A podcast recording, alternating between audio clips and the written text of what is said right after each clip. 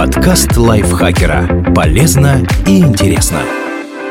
Всем привет! Вы слушаете подкаст лайфхакера. Короткие лекции о продуктивности, мотивации, отношениях, здоровье, которые делают вашу жизнь легче и проще. Меня зовут Михаил Вольных, и сегодня я расскажу вам, как распознать псевдоинтеллектуала. Чтобы разобраться в этом вопросе, нужно сначала понять, кого называют интеллектуалом.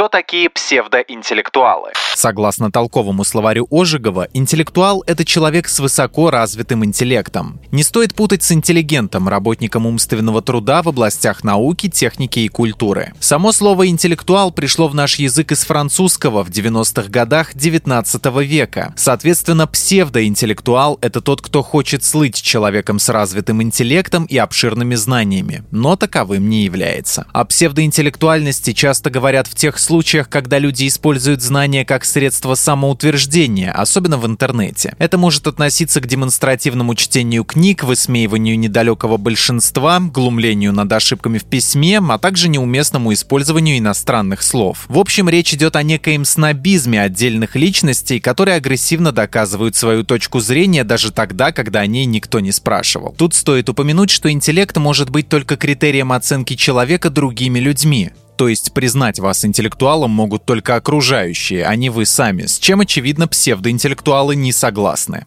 Как распознать псевдоинтеллектуала?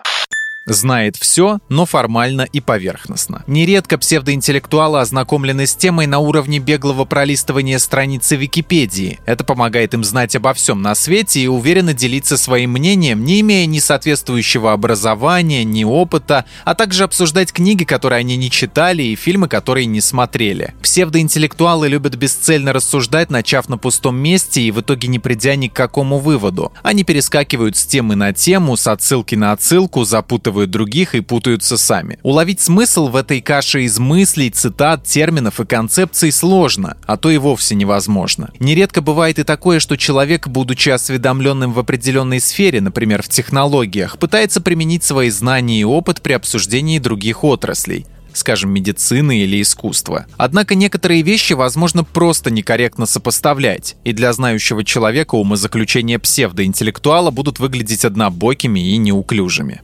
Псевдоинтеллектуала невозможно переубедить. Обычно псевдоинтеллектуал на 100% уверен в своей правоте. Он не задается вопросом, верны ли его выводы и не оценивает свои знания критически. Однако в любом аргументе оппонента он обязательно усомнится, например, придираясь к точности терминов или оспаривая формулировки. Любой противоречащий его мнению довод псевдоинтеллектуал будет отметать. То, что опровергаемость – важный общепринятый элемент любого знания, его мало заботит. Он игнорирует одни авторитеты и концепции, концепции, но боготворит другие, особенно те, что в моде. Например, он может утверждать, что Толкин — это наше все, а Роулинг — попса и коммерция. Или наоборот. И зачастую такой ценитель фэнтези-литературы делает выводы только по экранизациям. Псевдоинтеллектуалы вообще любят сыпать громкими фамилиями и цитатами. Шрёдингер, Хайдегер, Фрейд, Кавка, Булгаков, Толстой, Достоевский, Бродский, Линч, фон Триер — вот лишь небольшой список авторитетов или бездарностей для них. Причем знакомиться напрямую с работой работами этих людей они не считают нужным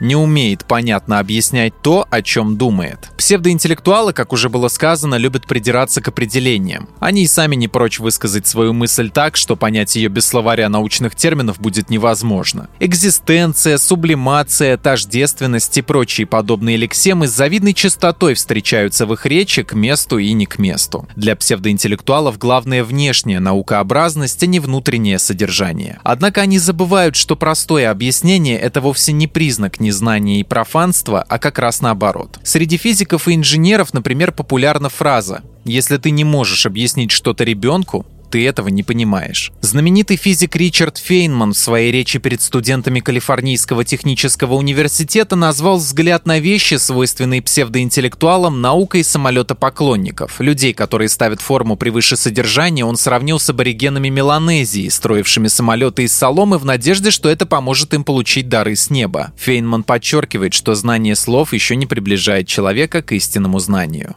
Обращается к ложным источникам и авторитетам. Поверхностность знаний не позволяет псевдоинтеллектуалам применять убедительные доказательства, поэтому они с удовольствием приводят частные, ничего не значащие примеры. Автомеханики говорят, что во время движения не стоит переключать передачи на автомобиле с автоматической коробкой передач, но ведь псевдоинтеллектуал сто раз так делал. Наука говорит, что гомеопатия не работает, но ведь соседка с ее помощью вылечилась. И да, псевдоинтеллектуалы, хоть и далеко не всегда, верят во многочисленные альтернативные теории вроде новой хронологии или биоэнергетики процессе дискуссии уходит от сути вопроса. Так как псевдоинтеллектуал не может толком ничего доказать, он будет настаивать, чтобы доказывали ему вы. Он также может прибегнуть к демагогии, обобщая необобщаемое и подменяя понятия. Будучи прижатым к стенке аргументами, он станет увиливать от ответа с помощью провокаций, сарказма, троллинга, безапелляционных заявлений. В крайнем случае псевдоинтеллектуалы переходят на оскорбление. А все потому, что в споре они ищут не истину, а самоутверждение.